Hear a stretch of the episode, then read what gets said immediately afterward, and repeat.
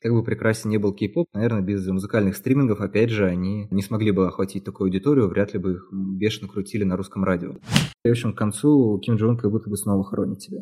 Либо он будет просто там как-то командовать оператору, ну, здесь сними так, здесь давай, значит, восьмерку, так, что, снял стены, ну, поехали дальше.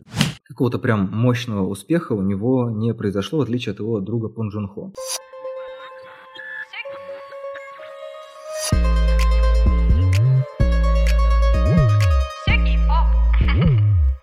Всем привет, это новый выпуск подкаста «Все кей-поп», и сегодня мы поговорим о корейском кино, но не о современном, а больше про 90-е и нулевые. В гостях у меня, думаю, максимально компетентный в этом человек. Это Лёша Филиппов, это не мой брат. Лёш, привет. Привет, Ира. Давай начнем с того, что кто ты, что ты, чем занимаешься, и почему же ты сегодня мой гость в этом интересном подкасте. Я думала, это ты мне объяснишь.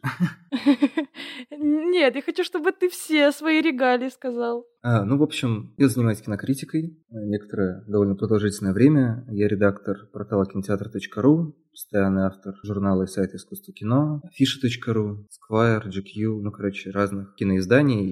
И, по-моему, уже больше 5 лет делаю подкаст «Надо и карма», который в этом году выходит с какой-то неприличной редкой периодичностью, но в целом он как бы продолжает существовать. Я пока не ставлю на нем крест и монтирую новый выпуск. Наверное, ассоциация с корейским кино происходит в силу того, что я написал некоторое количество текстов и постов в Телеграме на этот счет. Я, конечно, не такой специалист, как люди, которые посвящают этому всю жизнь, поэтому я постараюсь сглаживать какие-то углы, и те реплики, которые буду говорить, свои наблюдения, все-таки предлагаю рассмотреть как некоторые гипотезы и размышления, но на всякий случай, если вдруг нас будут слушать корееведы, знатоки и люди, которые не любят отсебятину, ну, в общем. Вопрос, без которого, наверное, я не смогу обойтись. Слушал ли ты когда-нибудь кей-поп? Я боюсь, что в этом вопросе я варвар, не потому что у меня какое-то предубеждение к кей-попу, а просто потому что для меня музыка требует определенного систематического вхождения, а в мой плейлист осознанно, наверное, ничего особенного не попадало, потому что, как ни странно, я иногда часто даже, беру какие-то новые группы из саундтреков. Вот удивительным образом, несмотря на то, что я видел большое количество корейских фильмов, во всяком случае, тех, которые популярны в европейском и околофестивальном сегменте, там почему-то кей-попа нету, поэтому пока что я не поспеваю за молодежью и совсем в этом не разбираюсь, не считаю, что это плохо или еще что-то, потому что я люблю аниме, аниме и кей-поп — это примерно, как известно, 2 всадника апокалипсиса, поэтому, в общем, не мне проявлять неуважение к каким-то международным феноменам. Вот сколько я уже делаю подкасты, в принципе, разговариваю с разными людьми, я понимаю, что нормально не знать кей-поп. Поэтому даже если ты где-то рядом, там, в медиа, индустрии, то это нормально. Нормально вообще что-то не знать, мне кажется. Нормально не знать все, что угодно, потому что очень много всего. Да. Тогда мы этот момент проговорили. Это было очень важно для меня. Давай начнем разговор про, в принципе, корейскую киноиндустрию. Как ты думаешь, в чем глобально корейская специфика в кино? В чем она выражается? Мне кажется, что вот если в формате карточек иноагентов пытаться ответить на этот вопрос, то обычно там называются примерно одни и те же вещи довольно общего характера. То есть, условно говоря, это некоторый национальный колорит. То есть, с одной стороны, Южная Корея в чем-то элементарно считывается, например, западным зрителям или слушателям, но при этом она имеет свою некоторую специфику, и вот это вот отличие, оно нередко расценивается как что-то новое. То есть ты смотришь очередной детектив, но в нем, например, больше насилия. Вот насилие — это второй такой пункт, который обычно привлекает к корейскому кино, в том числе вот «Игра Кальмара», которая в прошлом году била какие-то все приличные и неприличные рекорды. Она тоже во многом делала акцент на старом добром ультранасилии и таким образом шокировала, в общем, зрителей. Хотя мы можем, конечно, очень много спорить, насколько действительно шокирующее насилие на телевидении 2021 года, или там даже кино нулевых, например. В общем, это все довольно-таки относительные категории, но тем не менее вот как-то это вот формулируется таким образом, что вот национальная специфика, насилие, некоторый визуальный язык, который, в общем, тоже является продолжением культурной самобытности, но, с другой стороны, важно, что визуальные решения необычные или визуальные решения изящные, они, опять же, с одной стороны, узнаваемы, потому что какие-то паттерны, какие-то цветовые сочетания, они существуют в большинстве культур. С другой стороны, они используются немножко иначе, и поэтому вот этот микс узнавания и того, что вдруг знакомые нам предметы переставили в другом порядке, это подкупает. Просто если, например, смотреть кино, которым ты ни за что не можешь зацепиться, подключиться. Это гораздо сложнее к этому подключиться, и это очень медленно входит в мейнстрим. А если у тебя есть какая-то база для того, чтобы как-то для себя объяснить, что происходит на экране, кто все эти люди, почему они так себя ведут, на что это похоже, то ты на вот этом эффекте узнавания гораздо быстрее вкатываешься в любую новую культуру, любой новый феномен. И, наверное, вот этот баланс, который выдерживают и выдерживали корейские режиссеры, он и стал определенной почвой, из которой весь этот успех нулевых начал расти. Почему? Ну, у меня в голове ассоциация, когда говорят корейцы, это что-то милое, поскольку там есть в культуре вот это вот не то чтобы няшность, но вот, ну, это очень хорошо продается, так скажем. Няшество хорошо продается. Mm-hmm. И почему именно корейцы в какой-то момент просто начинают уходить в насилие и ушли, причем, как я понимаю, очень давно и не выходят оттуда? У меня родилась такая мысль, опять же, это, я подчеркиваю, это гипотеза, у меня нету такого всеохватного представления о корейском обществе, но, тем не менее, есть определенное совпадение, насколько я понимаю, между тем, что произошел бум корейского кино, в том числе в самой Корее, конец 90-х, начало нулевых, там, соответственно, в 99-м, если не путаю, или, может быть, чуть раньше, вышел фильм «Шире», который стал первым корейским блокбастером, то есть отечественным фильмом, который собрал больше, чем американские или какие-то другие иностранные фильмы. И, собственно, от этого отчасти идет отсчет всего последующего феномена корейского кино, которое отлично собирало дома, потом ездило на фестивале, собирало еще там, и, в общем, полные карманы наград и денег, и все это как-то тарило путь для различных корейских режиссеров. Да, параллельно, как мне рассказывала за кадром, это период расцвета кей-попа, его формирования, основания студий и так далее. И моя рабочая гипотеза связана с тем, что это вот период, когда происходит определенное формирование южнокорейской идентичности с попыткой ее как-то зафиксировать в массовой культуре. То есть, с одной стороны, у нас есть вот история Южной Кореи, там, допустим, 20 века, довольно трагичная, да, которая состоит из японской оккупации, сложных отношений с Китаем, гражданская война с Северной Кореей, все это разделение, тыры-пыры, тролливали. В общем, не самые демократические режимы до долгого времени. То есть, например, Пак Чханук, один из героев нашего сегодняшнего разговора, он родился там в 63-м, если не путаю, году. И, соответственно, он был уже довольно взрослым, чтобы видеть трагедию в Кванджу 80-го года, когда под видом там какой-то коммунистической пропаганды было очень жестоко подавлено восстание студентов. И, соответственно, там вот ближе к концу 20 века более-менее какая-то социальная и политическая жизнь в Корее немножко стала мягче, чем те сменяющие друг друга режимы, которые там существовали. И, соответственно, это дало людям свободу какого-то самоопределения и самопрезентации, да, какой-то публичной рефлексии и так далее, и так далее. И, как мне вот сейчас кажется, соединив, в общем, три вот этих момента, что вот, ну, помимо того, окей, четвертый момент — это, соответственно, возможность это как-то экспортировать посредством кассет, посредством фестивалей, потом уже довольно быстро посредством интернета, потому что Пак Чханук, Пон Джун Хо и Ким Джон — это как бы звезды локальной сети моей юности. Да? Если бы не было локалки, скорее всего, гораздо меньше людей бы их посмотрело, сколько бы не советовали купить DVD. Все равно это немножко другое количество людей, которых могут послушать. Как бы прекрасен не был кей-поп, наверное, без музыкальных стримингов, опять же, они не смогли бы охватить такую аудиторию, вряд ли бы их бешено крутили на русском радио. В смысле, не на русском радио как название, а на русском радио как обилие каких-то каналов. То есть вот это все вместе, то, что они начали как-то себя определять в мускультурном пространстве, с одной стороны, через няшность, да, через... Ну, то есть, мне кажется, что у многих музыкантов, особенно у поп-музыкантов, довольно такие нереалистично дружелюбные маски, да, нереалистично дружелюбные сценические образы, скажем так. То есть они обычно как раз стараются быть такими супер приятными ребятами. И это в целом то, что в любом обществе, в том числе и корейском, приветствуется. Быть неконфликтным, быть приятным, там, не знаю, хорошо выглядеть, хорошо пахнуть,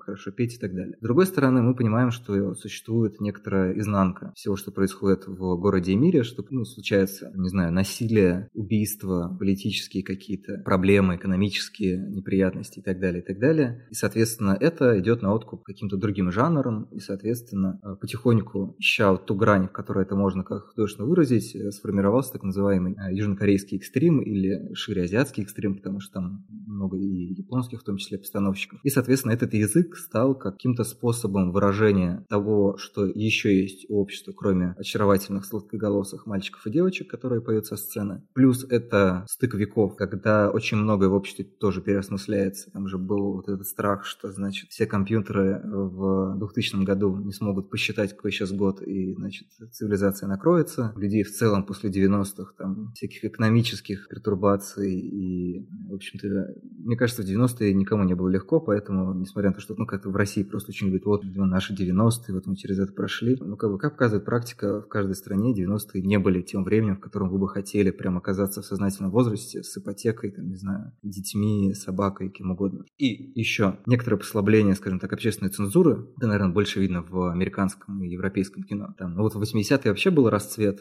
всяких эротических триллеров в Голливуде, например. В 90-е уже стало даже немножко поспокойнее, но тем не менее вот эта свобода, она в том числе вылилась в то, что очень зацензурированная индустрия, очень зацензурированные кинематографии, в том числе южнокорейская, начали просто пробовать делать то, что у них не получалось делать раньше. Да, это было довольно радикально, но, опять же, это не сугубо корейская специфика, ну, вот именно насилие как некоторое понятие без тех нюансов, которые они в него вкладывают. Там, допустим, есть еще французский новый экстрим, тоже начавшийся где-то в конце 80-х, 90-х, это и Гаспар Ноэ, и Клэр Дени, куча других режиссеров, которые буквально в формате такой поножовщины разбирались, что же такое семья, что такое любовь, что такое, там, не знаю, вера. И на самом деле это прям фильмы, которые способны, мне кажется, вызвать катарсис. То есть, с одной стороны, они парадоксальным образом кажутся бездуховными, скажем так. Ну, например, фильм «Мстительница» Паскаля Ложье, мне кажется, один из самых мощных религиозных зрительских опытов со времен Жанны Дарк, Карла Теодора Дрейера, то есть там 60 лет между ними, если не больше. То есть, парадоксальным образом, вот это просто был тот язык, который, соответственно, видимо, добивает того зрителя, который уже все равно потребляет гораздо больше, чем, например, послевоенный зритель, да, которому нужно было пойти в кино, чтобы увидеть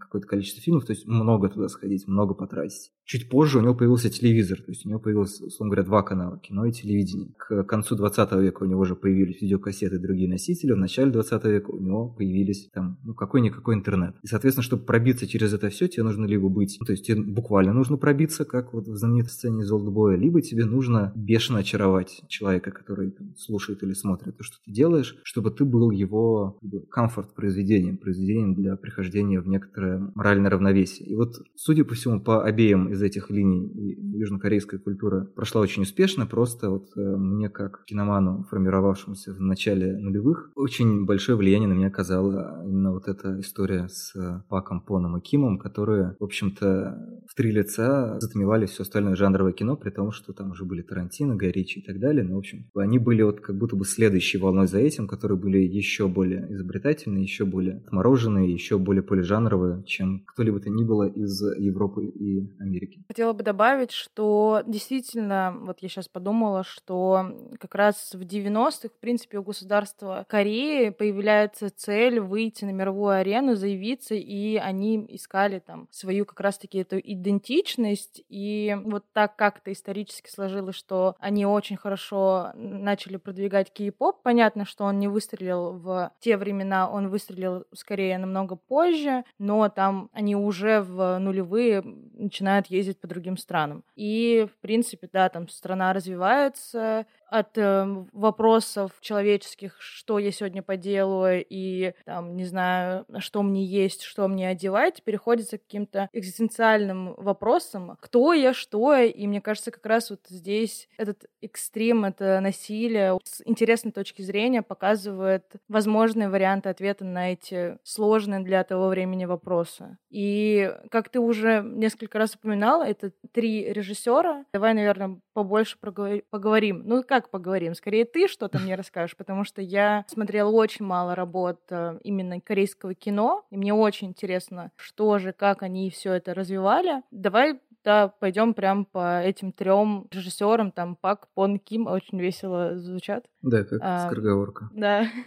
Пак Чханук, я начну просто с своего самого любимого режиссера. Он, в общем-то, до «Паразитов», наверное, он считался таким экспортным корейским режиссером номер один. Если вешать ярлыки, не знаю, насколько другие любители корейского кино со мной согласятся, но, в общем, просто счастье и проклятие Пака в том, что он сделал «Олдбоя». То есть это был не первый фильм, до этого у него была «Объединенная зона безопасности», как раз про конфликт между Северной и Южной Кореей. На границе случился инцидент, скажем так. Что любопытно, я не помню, был ли это один из первых фильмов, в котором в целом в южнокорейском кино показывают жителей Северной Кореи как, скажем так, людей со своими убеждениями, а не просто чертей с клыками. Но довольно долгое время в корейском кинематографе просто запрещено было показывать человечного коммуниста. То есть это примерно такая же история, как в там, советское и постсоветское кино, в первую очередь российское. Не было вопроса, что типа немцы во времена Второй мировой, да, фашистские солдаты, что показать в них хоть что-то человеческое. То есть, если мы посмотрим уже более-менее современное кино российское, во всяком случае, там, не знаю, нулевых, да, до того, как снова это стало немножко превращаться в плакат, там начали как бы появляться зачатки человечности. Вот точно так же у Пака есть вот эта линия с тем, что на самом деле различия между Северной и Южной Кореей в плане именно чего-то человеческого не так велики, как может показаться. И, если я не путаю, есть еще какой-то корейский фильм, который, в общем, пролежал на полке то ли 20, то ли 30 лет, в котором аккуратно проговаривается похожая тема. Это, в общем, детектив, в котором как бы события как раз относятся к вот этой гражданской войне между Северной и Южной Кореей. Но если я не путаю, то, в общем, режиссер нехило так посидел за то, что он такое кино снял. И там, когда его показывали в Берлине лет 5 назад, это чуть ли был не первый его международный показ, если вообще не первый крупный международный показ вот с тех пор, как его сняли с полки. То есть вот настолько как бы были сложности с тем, чтобы какие-то вещи не утрировать и не запрещать. Поэтому в этом смысле то, что позволено Паку, что ему было позволено в нулевые, это уже, очевидно, гораздо мощнее, чем могли многие другие режиссеры, на чьих плечах он стоял. Но при этом среди его вдохновителей, например, один из главных — это Альфред Хичкок. Судя по всему, он эту линию продолжает уже в более зрелом возрасте. Собственно, сначала у него была трилогия мести. Это «Сочувствие господину Месть», «Олдбой» и «Сочувствие госпожи Месть». Там, мне кажется, хичкоковские мотивы заметно немножко меньше, потому что в большей степени, как мне кажется, он работает с... Вообще, что такое месть и что такое месть в не столько социальном, наверное, сколько действительно в каком-то экзистенциальном и духовном смысле. Поэтому, в частности, «Олдбой», он такой более устроен как античный миф. То есть О Дэ Су, как зовут главного героя, он... Это, собственно, имя Одиссей, зашифрованное, если я не путаю. Вот эта античная часть, или там у него есть еще какие-то отсылки к буддизму, к католичеству. Это вот как раз та часть, которая является узнаваемой. С другой стороны, есть насилие, есть яркие визуальные приемы, которые подкупали зрителей, скажем так, ищущих какие-то зрелища или какие-то ответы на то, каким может быть кино в, там, не знаю, в визуальном ряде. То есть, опять же, прорекламирую вам сцену, снятую одним кадром, когда О Дэ Су с молотком мочит полный коридор охранников. То есть вот эта сцена, которую там потом неоднократно цитировали или как-то к ней отсылали, там в том же «Кингсмане», например. То есть это вот мощное визуальное впечатление, помимо того, что это действительно мощная история, основанная на манге. То есть это еще перевод из контекста японских 90-х на корейские нулевые. То есть тут очень много таких любопытных нюансов и перекличек, которые позволяют людям с довольно разным бэкграундом как-то к этой истории подключиться. Дальше он уже, будучи всячески обласкан после «Олдбоя», чуть хуже, насколько я помню, прошла премьера «Сочувствие госпожи Месть», хотя это, наверное, такой самый жесткий и первый, более-менее похожий на какое-то феминистское высказывание. Просто потом Пак неоднократно подчеркивал, что его цель... после «Служанок» он много, да, в общем, давал интервью, что корейская индустрия очень патриархальна, там любит объективировать актрис и женских персонажей, тыры-пыры тролливали, и, в общем, он на этом акцентировал внимание. В общем, он пошел по каким-то более... В общем, он начал экспериментировать. Он уже как бы был в статусе такого живого классика, будучи сравнительно молодым. Ему уже под 50 было, но, в общем, все равно еще для режиссера довольно молодой человек. Он там снимал вампирскую драму про вампира-священника «Жажда». Он поехал в Голливуд, снял фильм «Стокер», который как раз-таки очень хичкоковский. Вот сейчас у него вышел фильм «Решение уйти». Я его еще не смотрел, но, как бы, судя по описанию, там, по отзывам коллег, там очень любимый хичкоковский прием — идеальное убийство. То есть не он его как бы придумал, но благодаря фильму «Незнакомцы в поезде», в целом словосочетание «идеальное убийство», произнося его, мы думаем о Хичкоке. И, в общем, Пак не скрывал, что на него огромное влияние там оказало «Головокружение» и ряд других фильмов. То есть вот он прошел такой длинный путь от как бы человека, который ворвался в зал Каннского кинофестиваля и поразил их «Олдбоем», до такого, в общем, интересного режиссера, который каждый раз может немножко удивить, но как бы какого-то прям мощного успеха у него не произошло, в отличие от его друга Пон Джун Хо. Я бы хотела остановиться на последней работе «Решение уйти», поскольку я ее смотрела, но я не смотрела предыдущая работа. И, как мне рассказала подружка, которая чуть лучше разбирается в кино, сказала, что это вообще на него не очень-то похоже, что там, если сравнивать с тем же «Олдбоем», то это уже вообще все про другое. Здесь, наверное, больше романтики. Я, честно говоря, насилия далеко не увидела. Наверное, из рецензии, что я могу дать, такой обывательской, что там очень красивые сцены, немного затянуто, и и интересный сюжет, но из-за того, что он кажется действительно очень затянутым, там как будто после второй части, ну, то есть логически можно разделить на две части этот фильм, и вторая прям too much медленная, и ты такой, когда же уже это все закончится? И потом, когда ты говоришь, что это вот тот чел, который большое влияние оказал, в принципе, там, на киноиндустрии Кореи и вообще много крутых работ сделал, я такая, да, что? Ну да, красиво, да, там, интересные моменты, классно снято, но так, чтобы... Я не понимаю, насколько сильно он изменился, и хорошо ли это или плохо. Вот, да. Что... Это... Ну, да, ты не смотрел, поэтому... Да, но ты упомянул очень важную вещь, да, это фильм Пака Чханука, в котором, нет насилия, и, по-моему, там, насколько я понял из рецензии, там, в общем, нету обнаженной натуры, что тоже, в общем-то, было как бы одно из его как бы фишек, да, то есть это, в общем, как с «Игрой престолов», то есть она начиналась тоже как корейское кино, в общем, привлекало обнаженной натурой, насилием и драконами, ну, а в какой-то момент он пришел вот к этому, что, с одной стороны, противоречит его стилю, то есть это, в общем, в каком-то смысле получается революционный для него фильм, в котором он отказывается от своих ключевых джокеров, своих сильных сторон. С другой стороны, это еще и не характерно для крутосваренного детектива, к которому он отсылает, потому что в нуаре, скажем так, главный детектив, он более мрачный, более циничный, более недоверчивый, а женщина априори роковая женщина, то есть она пытается обмануть, пытается заманить, пытается, значит, не знаю, впиться клыками и отравить жизнь вот этого одинокого, зашуганного мужчины времен Великой депрессии, который на самом деле всех боится, но делает вид, что ему просто на всех наплевать. Ну, как бы, если вот судить по пересказам, возможно, новаторство в этом. В том, что он как бы освобождает какие-то жанровые клише от невозможности чувствовать. Ну, я сейчас немножко, понятно, фантазирую, но, на мой взгляд, фильмография Пака Чханука, она как раз указывает на то, что начиная с такого дерзкого режиссера, который говорит, я вам сейчас все покажу, я вам сейчас все продемонстрирую, значит, всех убью, там, и вы будете шокированы в конце, он пришел к какому-то более такому размеренному и повествованию, и более умеренному идейному содержанию, которое касается скорее какого-то баланса, да, какой-то необходимости ценить, там, не знаю, жизнь, то, что у тебя есть, и уважать чужие границы и так далее.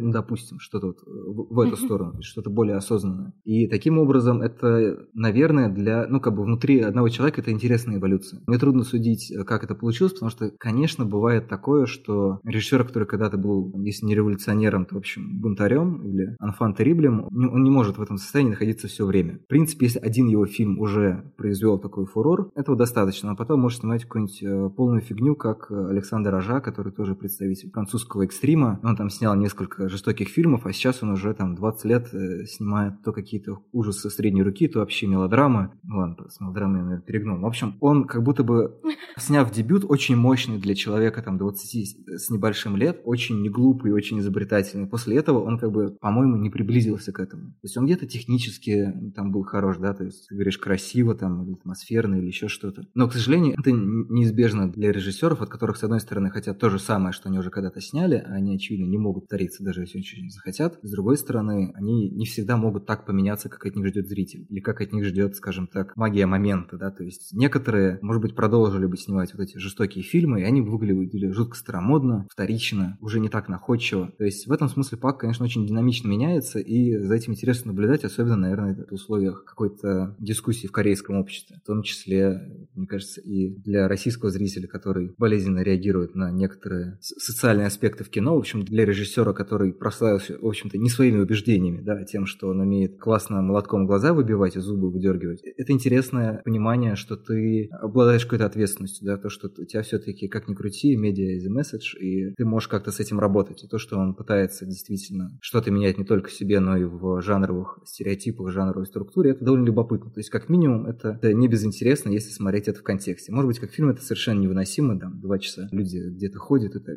ну, в общем, всякое бывает. К сожалению, там, самые любимые режиссеры иногда подводят, мэтры выходят из формы, сходят с ума, начинают пестовать какие-то свои фантазии, это все тоже бывает, и нельзя исключать. Поэтому мне, честно говоря, даже нравится немножко себя как бы дразнить вот этой. Ну, просто реально Пак один из любимых моих режиссеров, и так как за последнее время многие мои любимые режиссеры меня разочаровали, мне немножко страшно смотреть этот фильм. Вне зависимости от того, получил бы он каннскую ветвь за режиссуру, как он получил или нет. Похвалили бы его все или поругали. Просто вот сам факт, что прошло 6 лет с его последнего фильма, и я, честно говоря, не знаю, как я сам поменялся за 6 лет. Мне страшно смотреть его новый фильм. Но вот с точки зрения вводных данных очень интересно. Не, я всем рекомендую посмотреть, как минимум, как опыт и как максимум за историей, потому что мы для себя это определили так, что что детектив, который очень много работал и вообще, кажется, был в депрессии, каким-то образом просто непонятным для нас причинам интересуется девушкой, которая, в принципе, не очень-то много внимания ему уделяла. То есть, да, там были какие-то моменты, но ощущение, что он там, грубо говоря, из-за одного взгляда повелся, и потом год не мог ее забыть, и потом, когда я... Ну, короче, посмотри. Я не буду спойлерить. Кстати, ты говорил про то, что этот режиссер один из первых сделал более человечными северокорейских людей, и я вспомнила, что действительно эта тема до сих пор очень популярна и интересна в индустрии, и те же дорамы по телеку и, в принципе, там, в интернете. Вот. Ну, когда я первый раз наткнулась на подобное, я это приняла уже как данность. Ну, то есть я знаю историю, в принципе, стран, но я понимаю, что это до сих пор больная тема, потому что они там до сих пор эта граница все еще страшная, бла-бла-бла, но при этом в кино и в сериалах показывают, что все мы люди, и все мы все-таки можем там дружить, несмотря на какие-то убеждения наших государств. Давай перейдем к другому, следующему режиссеру. Пон Джун Хо мне очень нравится тем, что, во-первых, они друзья с Паком, и, собственно, это он ему подсунул мангу «Олдбой». Не знаю, почему он не решил снимать ее сам, было бы, конечно, очень интересно посмотреть на его версию, потому что, ну, в общем, чтобы вы понимали, от манги не осталось практически ничего, кроме, там, ну, самой-самой сюжетной канвы и примерно 3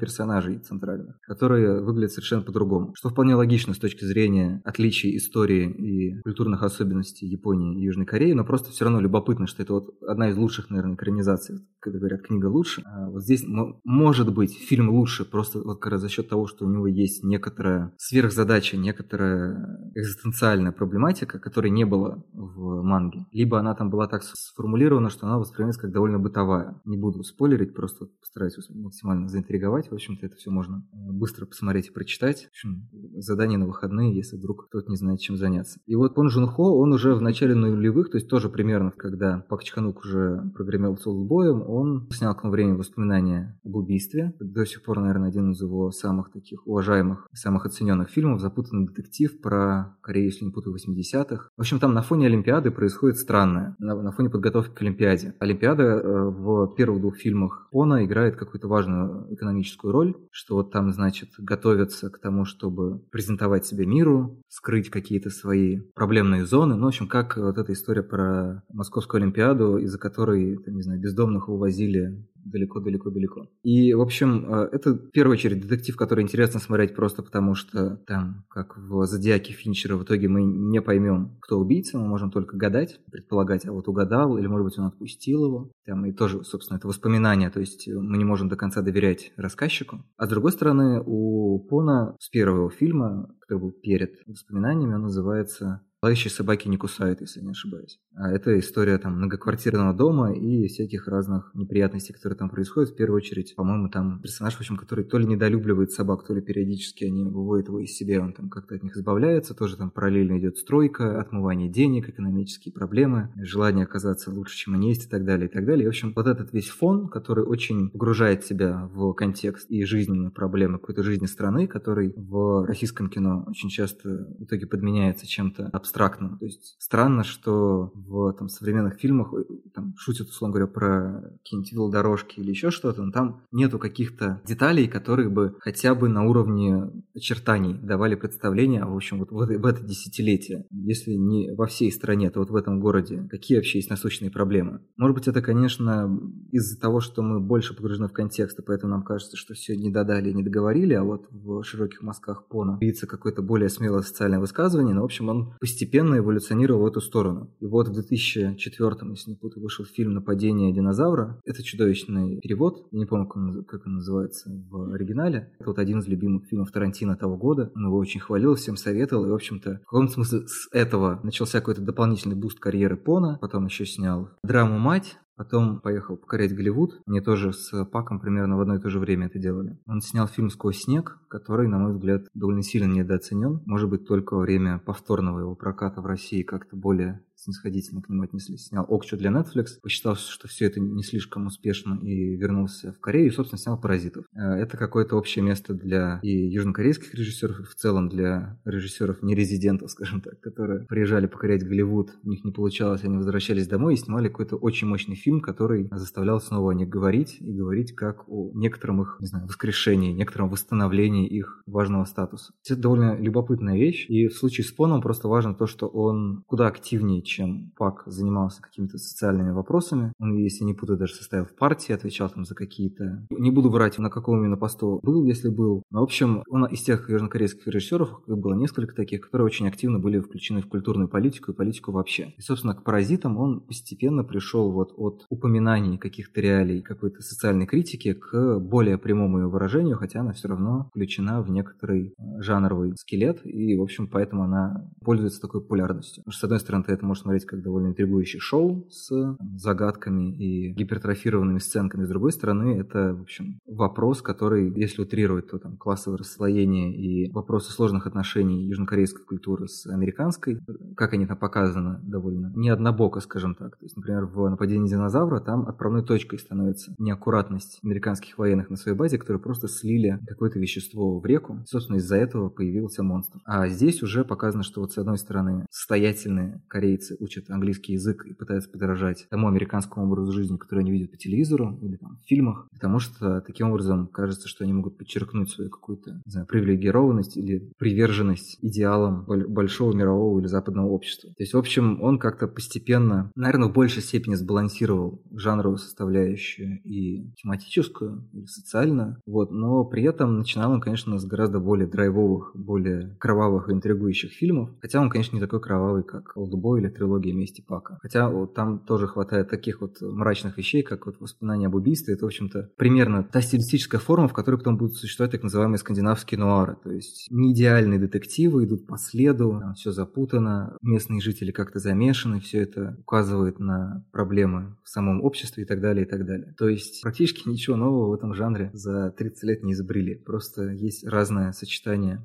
различных компонентов. А вообще, насколько сильно проявляется социальное неравенство в корейских фильмах? Потому что ощущение, что это прям такая одна из ведущих тем. Эти богатые и бедные, что там нет среднего класса, как во многих странах. Ну, я так понимаю, что действительно какая-то большая проблема для Южной Кореи, поэтому вот у Пон Джун Хо практически в каждом фильме это есть. То есть лучше всего это видно как раз в «Сквозь снег», хотя это фильм, в котором всего несколько корейских актеров, скажем так, в том числе Сон Кан Хо, которого любят и Пон Джун Хо, и Пак Чханук. Это, в общем, их такой актер-талисман. И это экранизация французского комикса, при этом для голливудской студии. То есть там интересный как бы замес, довольно вольная экранизация, не буквальная, но тем не менее там вот за счет этих вагонов, где богатые в передних вагонах, бедные в задних, это как бы совсем такая буквальная метафора. Но тем не менее он из раза в раз обращается к этому вопросу. Мне, честно говоря, я с некоторой настороженностью отношусь к «Паразитам», скажем так. Так как я уже видел все его фильмы до этого момента, то мне показалось, что он сгладил многие углы, и в том числе, может быть, это в реалиях уже там конца 10-х, начала 20-х вызвало такую симпатию. То есть это был еще более удобоваримый южнокорейский фильм. То есть немножко странный, но при этом очень понятный. Мне показалось, что там он просто несколько топчется в вот этой своей тематике. То есть не особенно эволюционирует в этом вопросе. Может быть, конечно, я ошибаюсь, не замечая каких-то деталей, но, во всяком случае, в вопросе корейско-американских отношений, мне кажется, гораздо больше интересных моментов в этом фильме присутствует, в том числе мальчик в головном уборе коренного американца, то есть совсем какая-то уже путаница культурных заимствований, чем в вопросах, как бедные пытаются стать богатыми, богатые пытаются стать американцами, в общем, все это бесконечная попытка притворяться кем угодно, кроме того, кто ты есть на самом деле. Ты интересную тему, кстати, поднял, корейцев в США. И, как я понимаю, вот эта вот поездка большую роль все-таки сыграла, что они там сняли какие-то работы, не очень хорошо залетели, и после этого они всегда возвращаются на родину и снимают что-то классное. Почему так происходит? Почему они не так же крутые, например, в той же Америке? Почему приходится возвращаться домой, чтобы показать, насколько ты крут? В качестве гипотезы я бы сделал рифму к идее, почему южнокорейское кино так выстрелило, потому что, наверное, для многих режиссеров, которые приезжают в Америку, для которых это, в общем, какая-то, наверное, мечта покорить Голливуд, они не очень представляют, в чем это выражается. Они работали в условиях индустрии своей страны, они работали, как привыкли работать, они работали на том языке, который они прекрасно знают, работали с тем визуальным языком, который они прекрасно знают. Они приезжают в Голливуд, там у всех, не знаю, на каждый чих есть контракты, это все очень удобно, но там не очень просто, может быть, освоиться, например. И после того, как они сняли тот фильм, который договорились снимать, и он либо их не устроил, либо не вызвал той реакции, которую они ждали, они возвращаются на родину, в общем-то, пережив в каком-то смысле, возможно, опыт отторжения. То есть они возвращаются на родину не просто физически, но в том числе и как-то внутренне. То есть они, может быть, пересматривают какие-то свои отношения с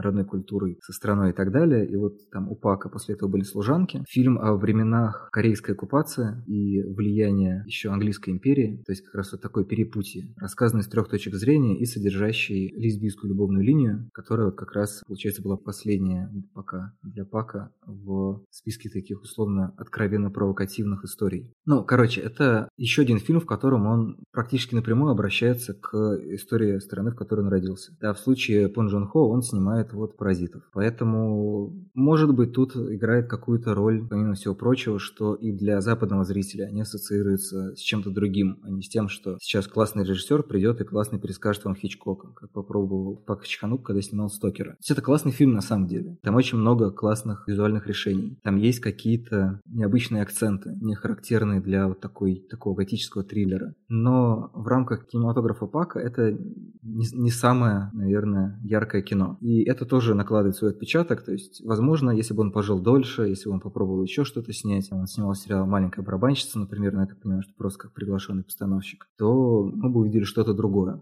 Знаешь, такое ощущение, что как будто они просто, попадая в другую страну, выпадают из контекста и не могут нормально работать, и поэтому им нужно обратно вернуться в свой контекст, тот контекст, в котором они все понимают, все эти культурные, исторические отсылки, и плюс все-таки азиатская философия, азиатская культура — это что-то на другом, и, мне кажется, ни мы, ни европейцы, ни американцы не могут понять до конца азиатов, поскольку все это там конфуцианство и все эти сложности, в принципе, построения, поэтому для того, чтобы нормально существовать, они должны быть в знакомой для них арене. Ну да, здесь нарушается просто этот баланс между знакомым и незнакомым, когда кажется, что знакомого слишком много, и тогда это очарование пропадает. То есть мой любимый кейс — это когда Вонг Кар-вай приехал в Голливуд, снял «Мои черничные ночи». Абсолютно карвайский фильм. Все как обычно, все хорошо. Но когда голливудские актеры пытаются играть под Кар-вая, это выглядит очень странно, потому что они дико переигрывают. И, соответственно, фильм, скажем так, приняли не очень. Но при этом как бы Кар-вай дал Кар-вая, в общем, так, как смог. И после этого он тоже уехал, ну, соответственно, в Гонконг, и там уже занимался своими делами. И больше не пытался. Если переходить к третьему человеку, то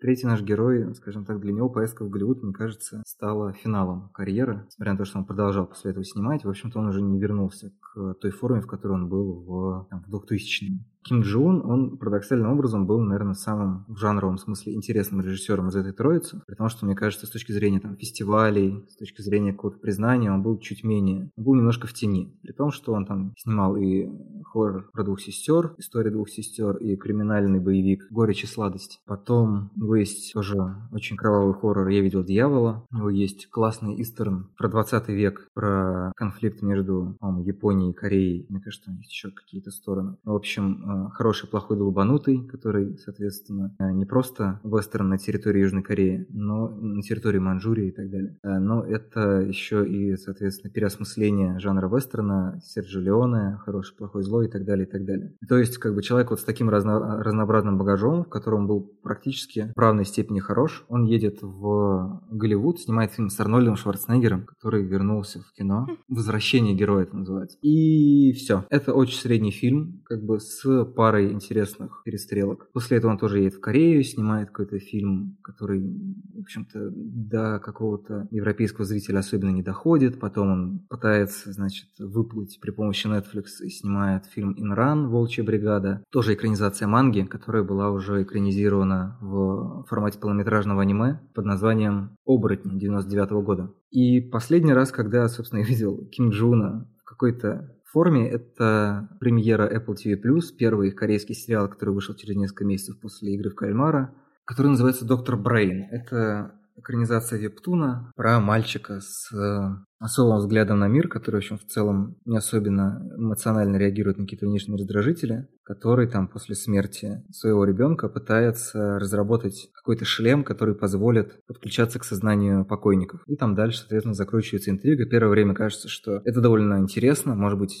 Ким Джон немножко переродился на телевидении, может быть, он сейчас найдет. Ну, то есть это все равно довольно бюджетно было. То есть даже там, по меркам, ну, особенно по меркам западных стримингов, может быть, по меркам дорам, в которых не всегда большие бюджеты, и нету такого напора на визуальную изящность. Это не так удручающе бросается в глаза, но по сравнению с тем, что она снимала в полном метре, это, конечно, все равно не то. Там уже начиная с середины это все превращается в какую-то мыльную оперу с психотерапией, со слезами, с неожиданным изменением характера главного героя и так далее, и так далее. И, в общем, к концу Ким Джон как будто бы снова хоронит тебя. Я все равно, конечно, продолжу верить, что он в каком-то виде еще нас удивит, или как минимум, не знаю, в общем, можно будет посмотреть, что он снимает, но вот удивительным образом человек, у которого не было какой-то сверхидеи за тем, что он делает, который просто очень был классным жанровым мастером, который может и так, и сяк, и эдак, вот в отличие от Пон Джун Хо и Пак Чханука, он в итоге слился. То есть получается, что классные приемы классными приемами, а если у тебя помимо этого ничего нет, то, возможно, в какой-то момент твое время быстро пройдет, и это будет печально, возможно, и для тебя, и для тех зрителей, которым нравится твое кино. Он со своими приемами был каким-то новатором, потому что про предыдущих мы все-таки говорили про какое-то новаторство, а у этого только приемы и все. Ну, про новаторство мы можем говорить с определенной долей условности, потому что ничего не нового под луной, но во всяком случае... Ну, да, да. Ну, во-первых, у него был зашкаливающий скилл, то есть очень... В том, как он смешивает какие-то разные жанры, в этом тоже есть, во всяком случае, претензия на новаторство, скажем так. И самое очевидное, это вот «Хороший, плохой, долбанутый», потому что на примере вестерна проще воспринимать, показывать. А насчет хоррора у меня есть и криминальной драмы, у меня есть некоторые сомнения, но, тем не менее, это все равно были довольно яркие запоминающиеся фильмы, которые, во всяком случае, внешне выглядят довольно освежающе, скажем так, довольно интересно, не похожи на те фильмы, которые выходят рядом. То есть это было как будто бы не что что-то просто так, то есть все-таки у человека как-то интересно работал мозг на постановку сцен, на то, как подбирать цвета, как расставлять акценты, то есть, может быть, он не был таким ярким новатором, у него не было одного такого прям супервыигрышного фильма, но то, что это режиссер, который может по-разному, и это в некоторых представлениях о режиссуре это как раз и есть идеал, потому что американские режиссеры первой половины 20 века, они считали, что они должны уметь снимать вообще все что угодно, и никакой авторской сущности, никакого высказывания в их произведениях быть не должно. Как говорил Джон Форд, как я снимаю, я просто нажимаю кнопочку на камере, и, соответственно, мой фильм снимается. То есть его очень сильно анализируют, видят в нем много различных тематических и идейных особенностей, но как бы сам он себя так не воспринимал. Ким Джун как будто бы был вот таким же мастеровитым режиссером, как Хичкок, собственно, которого тоже долгое время не воспринимали как автора, и как бы этим он безумно подкупал. Но вот удивительным образом, приблизившись к солнцу, к месту, где закалялись многие из тех жанров, которые ему было так интересно пересобирать в условиях визуальной культуры Южной Кореи, он как бы сгорел, потерял вот эту вот свою идентичность. Третий раз закрепим важность идентичности для корейского кинематографа и, в общем-то, любого другого, и потерялся. То есть реально, мне кажется, что Ким Джон сейчас производит именно ощущение некоторой растерянности. Ты сказал, что он попытался уйти на стриминг. А в принципе, почему такое большое отличие и в чем это отличие между тем, что транслируется на фестивалях, тем, что транслируется в кинотеатрах и на ТВ? Почему ощущение, что это три разных отдельных индустрии? Ну, телевизор и кинематографы действительно отдельные индустрии. У них немножко разные задачи. То есть просто когда ты приходишь в кино, ты уже купил билет, ты уже сидишь, и, скорее всего, в ближайшие 2 часа ты никуда не уйдешь. Только если вдруг тебе чудовищно не понравится или там, не знаю, не позвонят. А в случае телевизора ему нужно тебя удержать возле экрана. В случае стриминга ему нужно тебя удержать. Поэтому они используют немножко разные нарративы, немножко разные приемы. То есть, допустим, для телека не так важно, насколько это эффектно выглядит, потому что, не знаю, на большом экране, когда человек спит 10 минут, тебе может быть интересно в теории. Но если это будет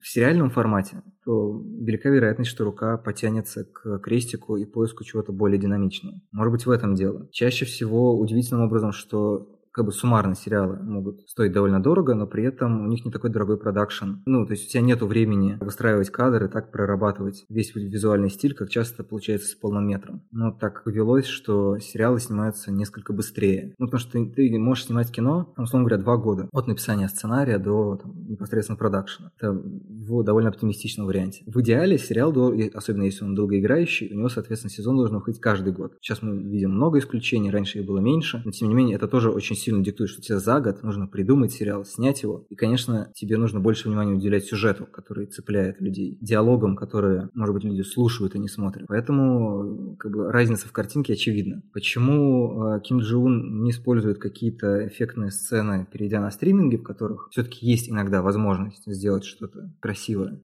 не очень понятно. Ну, вот серьезно, после «Возвращения героя» я там не видел некоторые его короткометражные, сериальные или полнометражные корейские фильмы, но, судя по всему, судя по, в общем, 50 на 50, вот то, что в итоге выплывало в какой-то более-менее мировой контекст, оно выглядит абсолютно потеряно, без какого-то авторского взгляда. И почему так произошло, для меня загадка. То есть это, скорее всего, какая-то очень обывательская трактовка его карьеры, что вот он, значит, сломался от этой встречи с Голливудом, но, как минимум, это самое простое объяснение. Может, там есть что-то еще, может быть, у него там какая-то трагедия в жизни произошла. Хотя вот Заку Снайдеру трагедии в жизни не мешает, он для того же Netflix снимает, в общем-то, один эпос больше другого, и, в общем, как человек с устоявшимся стилем эволюционирует в рамках этого. То есть это может не нравиться, но, тем не менее, в определенном смысле за этим интересно наблюдать. А, на мой взгляд, Ким Джон не предлагает ничего, за чем интересно наблюдать. То есть если даже там изначально любопытный сюжет, в какой-то момент с сюжетом что-то происходит. Может быть, не по его вине, может быть, не знаю, этот вебтун в оригинале, несмотря на то, что он хитовый, Доктор Брейн, он как-то не очень хорошо прописан. Но вот как-то ему не везет. А нет ли такого, что вот как раз про удержание зрителя перед телевизором или экраном ноутбука используются какие-то приемы больше в лоб? То есть, когда, ну вот я по себе сужу, когда я хожу в кинотеатр, то у меня прям ожидание, что я потом выйду, еще очень долго думаю, конечно, если это не комедия, что я там дальше еще с кем-то обсужу, там до меня дойдет вся канва только на следующий день, когда я это уже переживу, передумаю и тому подобное. А в сериале это, знаешь, как фастфуд, который вот ты получил яркую эмоцию, ты получил, там, не знаю, тот же быстрый углевод, и не используешь, ну, то есть тебе не нужен день для того, чтобы его понять. Ты скорее там залпом просмотрел весь сезон, если он вышел. И, может быть, вот это отличает? Ну, это сложный вопрос. Это вопрос из истории сериалов. То есть там, вот сейчас так называемый пик ТВ, когда уже просто стриминги заваливают контентом, не особенно, ну, грубо говоря, не особенно парясь об его качестве. То же самое, в общем-то, происходило в последнее время с телевидением. Может быть, это тоже как-то влияет. Но если мы там вспомним какие-нибудь «Во все тяжкие», «Безумцев» и другие хитовые сериалы еще нулевых, то там как раз была другая история. Там была, во-первых, романная форма, во-вторых, особый подход к каким-то визуальным решениям. Да, они не были, там, не знаю, супер живописными арти или еще что-то, или какими-то прям экспериментами, хотя тоже какие-то режиссеры находятся, которые ставят такие эксперименты в рамках, может быть, сериалов менее популярных. Но вот, видимо, в условиях работы на Apple TV+, не было такого запроса, чтобы Ким Джун сделал вдруг что-то неожиданное. Может быть, он перед собой этого тоже не ставил, может быть, там было мало времени. То есть, на самом деле, индустрия такая довольно бессердечная вещица, в которой тебе сказали, что нужно снять 10 серий за 2 месяца. И будь любезен, эти 10 часов за 2 месяца отсними. Это как бы очень много материала. Ну, в общем, с одной стороны, да, сериалы действительно устроены немножко по-другому. С другой стороны, как бы странно тогда забивать гвоздь микроскопом. То есть я понимаю, зачем это Ким Джону, может быть, с точки зрения экономики, с точки зрения выживания. Но вот с точки зрения именно его как человека, который все-таки что-то когда-то умел на прекрасном уровне, ну, это очень странно. Я даже не знаю, с чем это сравнить. Но если утрировать, представьте, что Квентин Тарантино очень нуждается в деньгах, и он пошел снимать, не знаю, Sex Education на Netflix. Вот вы видите в пространстве Sex Education что-то, где Тарантино может развернуться. И также Ким Джон не может развернуться в том, что он снимает для Netflix и Apple TV+. То есть либо ему нужно полностью подчинить себе этот сериал, и, соответственно, там будут другие диалоги, другие ракурсы, другие отсылки, все другое. Либо он будет просто там как-то командовать оператору, ну, здесь сними так, здесь давай, значит, 8, так, что, снял стены, ну, поехали дальше. То есть как бы нету ощущения вовлеченности режиссера в то, что что он делает. А в чем отличается фестивальное кино? Потому что у меня есть странный стереотип, что фестивальное — это что-то на умном, и мне лучше туда вообще не двигаться. И так ли это вообще? Ну, не, наверное, даже это не вопрос именно про корейское, а вот глобально. Глобальный вопрос, чем отличается фестивальное кино. Ну, как показывает «Триумф паразитов», в целом так называемое фестивальное кино сейчас все равно движется в сторону какого-то более зрительского, более жанрового кино. Вообще все эти определения не очень сильно что-то объясняют, потому что среди фестивального кино, ну, как бы, первые два фильма Квентина Тарантино были показаны в Каннах. То есть формально это фестивальное кино, но как бы культовое кино. Всем оно нравится, ну или многим оно нравится. Что вы с этим сделаете? Да, там «Олдбой» тоже премьера в Каннах, при этом тоже культовое кино. Там, а с другой стороны, есть, конечно, фильмы, в которых человек очень медленно идет, несет свечу в бассейне и так далее. Это, соответственно, там какой-нибудь символизм, отсылающий к эпохе Возрождения и так далее, и так далее. Трудно сейчас провести эту черту, потому что очень многие... Ну, как бы это граница между условно высоким и условно низким. Вообще вся эта элитаристская риторика, она потихоньку отходит в прошлое. И, с одной стороны, те жанры, которые раньше, может быть, меньше запаривались над какими-то визуальными или сюжетными аспектами, сейчас больше запариваются. Фильмы, которые раньше казались такими артхаусными и непонятными, в итоге влияют в том числе на сериалы или там... Не знаю, Николас Виндинг Рёф, он снимает очень медленный сериал «Слишком стар, чтобы умереть молодым». И то есть он, ну, то есть он снимает это для Amazon формально. Он и так, в общем, будучи в фестивальном мейнстриме, так называемом арт-мейнстриме, работает на две публики. Вот как провести эту грань, как это серьезно отделить, честно говоря... Для меня это сложный вопрос. Мне не очень нравится делить. Мне не очень нравится фантазировать, какой зритель что поймет. Это что, типа, вот есть какие-то зрители поумнее, они, значит, там, не знаю, считают этот контекст. А есть какие-то зрители, которым подавай жвачку, и они там могут только сериалы смотреть или там, не знаю, боевики или еще что-то. Внутри всего каждого из этих направлений можно сделать что-то сложнее и интереснее, чем это представляется. И, скорее всего, если посмотреть этого много, то можно это начать выявлять. А уже как это делится... Ну, то есть фестиваль — это тоже действительно индустрия. Да, может быть, третья индустрия, у которой есть свои какие-то цели тому, что фильмы, которые снимаются более-менее независимыми режиссерами, хотя они сегодня почти все известны, ну или, в общем, помимо того, чтобы давать каким-то известным старым режиссерам, еще и находить новые имена, это вот такая индустрия. Ну, это тоже рынок, в общем-то. Просто это рынок со своими какими-то критериями, которые меняются от года к году, меняются тренды, меняются хедлайнеры и так далее, и так далее.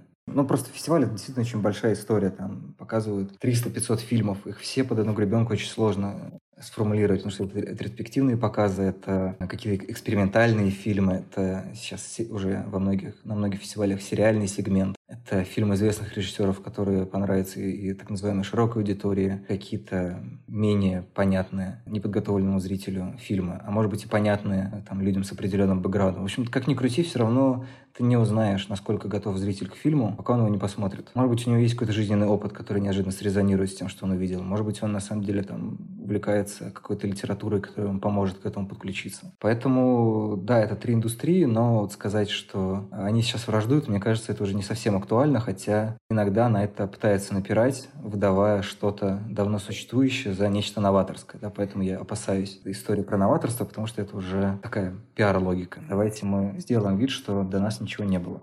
Ну да, наверное, в принципе, это тенденция современного мира, когда границы размываются, причем любые культур, контента, чего угодно. Тот факт, что мы, будучи в России, говорим о корейцах где-то там далеко-далеко, у которых другой часовой пояс, уже говорит о том, что мы тут вообще-то в другом времени живем, поэтому, да, наверное, сложно делать какие-то четкие границы и заявления, что это вот это вот, это вот это вот. И у меня еще есть интересный вопрос, который меня мучает сильно. Как человек, который смотрит и любит дорамы, и смотрел несколько картин полного метра, я вижу разницу между показом людей в плане мужчин и женщин. Например, в дорамах плакать нормально. То есть, в принципе, корейская культура — это феминная культура с точки зрения там, критериев в теории культуры. Я не буду сейчас вдаваться в подробности, но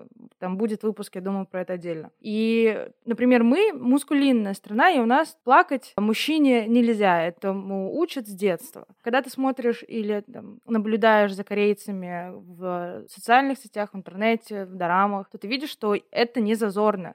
Пустить слезы слезу мужчине нормально. Но когда ты начинаешь смотреть фильмы корейские, то там опять вот эта вот тема, что я сильный мужчина, я буду плакать только на похоронах или когда все у меня уже менталка, да, на своих. Ну, то есть какое-то вот двойные стандарты, что ли, я не знаю. Я не могу сказать, что так везде, но что именно я видела, там показывают именно мускулинные мужчины, которые там не имеют права на эмоции. Почему так? Вот есть ли у тебя какое-то объяснение, мысль, теория, гипотеза, что-нибудь? Ну, у меня есть такая гипотеза, что чаще всего, скажем так, жанровые очертания того, что показывают по телевизору, и то, что показывают в кинотеатрах, немножко отличается. Хотя, наверное, есть много популярных. И там встречаются детективы, но они немножко разные. То есть, вот если мы берем ту троицу, которую я сейчас описывал, они в большей степени работают там с какими-то тропами хоррора, с какими-то тропами нуара, с какими-то тропами античной трагедии или еще что-то. Так или иначе, это довольно, в общем, фалоцентричный нарратив, который продолжает как-то работать с вот этой традицией, да, то, что главный герой, он стоически проходит через различные испытания. Единственная жидкость, которая будет выделяться в его присутствии, это кровь его врагов. Хотя, с другой стороны, там, в финале «Олдбоя» есть сцена, где герой плачет, но как бы это катарсический плач, обусловленный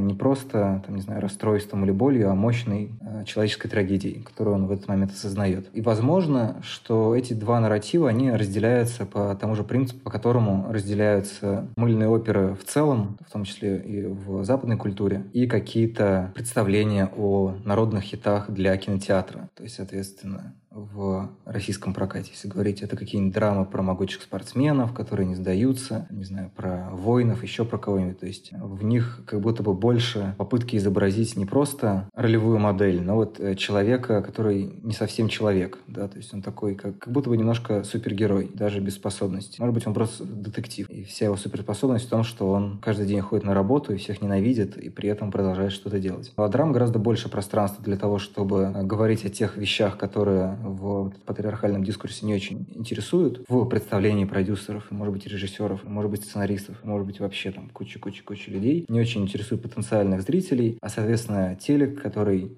часто ставит себе в условия, что он, значит, ориентирован там, не знаю, на женскую аудиторию, на так называемых домохозяек. В общем, очень долгое время же было, что типа телевидение для домохозяек. Соответственно, там главное, чтобы было эмоций побольше, и страстей, и интриг, и еще там каких-нибудь трагедий, которые чаще всего так или иначе описывают какие-то социальные реалии. Может быть, взяты из потолка, может быть, никак не коррелирующие с актуальной злобой дня, но тем не менее, все равно это ситуация, которая в жизни так или иначе происходит. Незапланированная беременность какая-нибудь, там, не знаю, смерть в результате несчастного случая на производстве, еще что-то. И, соответственно, это за счет сниженности этого жанра, да, очень... Ну, то есть, мне кажется, что мелодрамам еще предстоит пройти свое коронное время, когда их переоткроют с каким-то более серьезным отношением. И, соответственно, там можно гораздо больше, чем в том сегменте, к которому довольно пристальное внимание. А в нем выражение эмоций происходит немножко завуалированно. Там, через музыку, через рапиды. Я вот уверен, что у меня эта гипотеза появилась из-за классических американских боевиков 80-х, 90-х, что на самом деле рапиды в боевиках — это вот как слезы в мелодраме, потому что это такой способ выразить мощное эмоциональное переживание персонажа, который эмоции вроде как выражать не должен. И таким образом как бы это все в итоге упирается в то, что массовая культура кодировала, да не выкодировала. Поэтому сейчас происходит отказ от этого, да, там какая-то новая, новейшая искренность или еще что-то, когда люди не пытаются взять то, что было до них, и как-то, не знаю, пересобрать это, перепридумать, а просто уже говорят от себя, не знаю, как Лена Данам сняла сериал «Девочки». Несмотря на то, что я, честно говоря, не знаю, есть ли корейский аналог «Girls», той степени искренности и откровенности, в которой он, соответственно, был тоже каким-то довольно неожиданным, да, для зрителей HBO, которых до этого, казалось бы, потряс «Секс в большом городе», тоже по своим временам очень откровенный и чуть ли не документальный. Также, я думаю, происходит разделение до сих пор, просто вот территория мелодрам, территория, с которыми дорамы часто, мне кажется, ассоциируются. Ну, как бы вот, так как я не очень включен в этот контекст, у меня есть такое представление, что вот, значит, между мелодрамой и дорамой часто есть знак равенства. Ну, во всяком случае, в представлении... Большинство... Да. В таком представлении, да, что это вот что-то очень эмоциональное, там, может быть, не очень дорого снято, и, соответственно, вот это как бы представление о низкой стоимости производства и эмоций, скажем так, оно может производить некоторые негативные отношения. Хотя все это повод для, там, не знаю, какой-то рефлексии. Это все способ реагировать на происходящее, там, не знаю, в своей жизни, в мире или еще где-то. То есть, в общем-то, сейчас, мне кажется, чуть-чуть происходит отход от этого торжества, от оценочных суждений, потому что, конечно, очень страшно, когда у тебя столько контента, тебе хочется хоть как-нибудь от него отгородиться, тебе хочется выстроить какие-то границы. Вот этот классический нуарный детектив, которого я уже описывал, он просто весь из границ и состоит. Он выстраивает границу между собой и городом, который весь такой, зараза, мрачный, с темными тенями, дождь идет без конца. Ну, иногда солнце бывает, но лучше бы был дождь. Вот он пьет, и он таким образом выстраивает как бы границу между собой и тем, что он чувствует. Да, он видит угрозу в женщинах,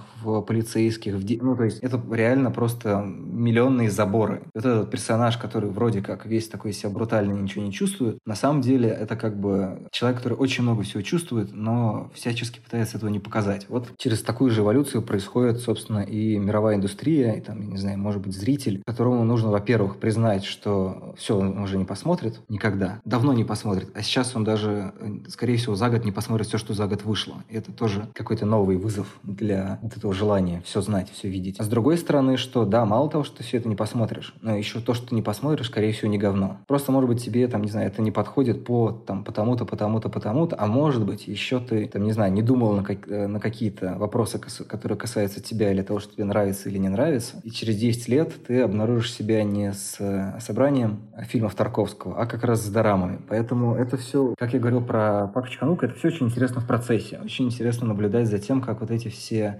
представления о потреблении, производстве и акцентах в кино и сериалах меняются, и меняются стремительно, да, и вот как бы для меня в корейском кино фактически вот эта троица является последней примерно точкой стабильности, потому что дальше начинается неизвестность, да, и я бы побоялся называть каких-то соразмерных им авторов из современных. То есть вот 40 лет снимаю, ой, не 40, больше 30 лет снимает Пон Джун Хо, или около 30 лет, остановимся на этой цифре. Вот около 30 лет он снимает, и вот к концу этого периода, когда у него, в общем-то, уже состоялась большая творческая жизнь, он прославился. Ну, по-настоящему мощно прославился на весь мир. Ну, это немножко парадоксально, особенно для тех, кто за всем этим следит. Поэтому, ну, в общем, всякое случается. И давай, наверное, последний блок рекомендаций, как начинать смотреть корейское кино, с чего начинать и как смотреть. Вот, не знаю, гайд новичка, который сегодня услышал много интересных фильмов, там, начиная от «Олдбоя», заканчивая всеми известными «Паразитами». Как это делать? Как понять, что происходит на экране? Ну, я бы обязательно всем рекомендовал посмотреть «Олдбоя». Хотя, возможно, по современным меркам это еще более некомфортное зрелище, чем было в момент премьеры. Может быть, наоборот, это сегодня уже для кого-то будет смотреться несколько пуритански, скажем так, потому что можно же еще жестче. Всегда можно в какую-то сторону измениться. Но мне кажется, что, во всяком случае, из раннего Пака Чханука это действительно очень яркий фильм, который объединяет и какую-то историю страны, какую-никакую, и очень хорошо прописанную историю, и много классных визуальных моментов, и потрясающий саундтрек. То есть он хорошо придуман, хорошо снят и о многом может рассказать. Я, наверное, на тройке остановлюсь, чтобы совсем не растягивать. Нечто совершенно иное. Наверное, «Гордость и сладость» Ким Джона. Криминальный жанр, он очень устойчив во всех культурах. Если есть хоть какая-то кинематография, которой вы интересуетесь, наверняка у вас есть какой-то бэкграунд, связанный с фильмами про преступление и наказание. И поэтому мне кажется, что это может быть довольно интересно. Во-первых, довольно легко будет соотнести с тем, что происходит на экране. Не в смысле, что обязательно сопереживать главному герою, но как бы понять его криминальный контекст. Во-вторых, там опять же много интересных решений не только с цветом, но и со светом. В общем, может быть, дальше вы пойдете не просто по фильмографии Ким Джона, а, например, по фильмографии японского режиссера Судзуна Судзуки, если я правильно выговорил его имя. У него есть фильм «Токийский скиталец», чьи там сюжетные и как раз цветосветовые решения вдохновили Ким Джона в чем-то его процитировать и в чем-то скопировать. И этот фильм еще любопытен тем, сейчас я говорю уже про фильм Судзуна, он снят в 60-е, там заглавная мелодия про токийского скитальца. Он говорит, вот я там токийский скиталец, я человек-одиночка, бла-бла-бла. И это звучит абсолютно как какой-то советский шлягер. То есть, и в принципе, удивительным образом образом это немножко перекликается с каким-то настроением, в общем, которое иногда возникает от советского кино. То есть мне кажется, что это тоже такой интересный кульбит узнавания-неузнавания. И что взять из Пон Джун Хо? Как бы продолжу неоригинальность в этой тройке. Мне кажется, «Воспоминания об убийстве» — это, во-первых, классный детектив. Во-вторых, там есть много интересных деталей. В-третьих, он очень атмосферный, напоминает Финчера. И в-четвертых, там есть некоторая интрига, связанная с персиками. А почему персики так важны для Пон Джун Хо, вы можете узнать, если нигде не прочитаете и не догадаетесь, в подкасте «Надо и карма» про Пон Джун Хо и паразитов. Как красиво завернула рекламу своего подкаста. Лайк. Нативочка. Да, я думаю, мы оставим все ссылки в описании. Спасибо большое, что рассказал нам эту увлекательнейшую, по сути, лекцию, потому что я настолько заслушивалась, что даже не могла ничего сказать. Думаю, что я знаю, чем я займусь сегодня вечером. Посмотрю «Олдбоя» наконец-то. Смотрите корейское кино, смотрите дорамы, слушайте кей-поп, ничего не бойтесь, экспериментируйте. Главное, не совершайте насилие над людьми. Красиво. На этом у нас все. Спасибо, что дослушали этот подкаст. Думаю, дальше будет еще больше интересного и увлекательного. Подписывайтесь на нас в ВКонтакте, Бусти, и также есть телеграм-канал, где я рассказываю про будни свои и подкаста. Давайте вместе любить кей-поп и современную корейскую культуру.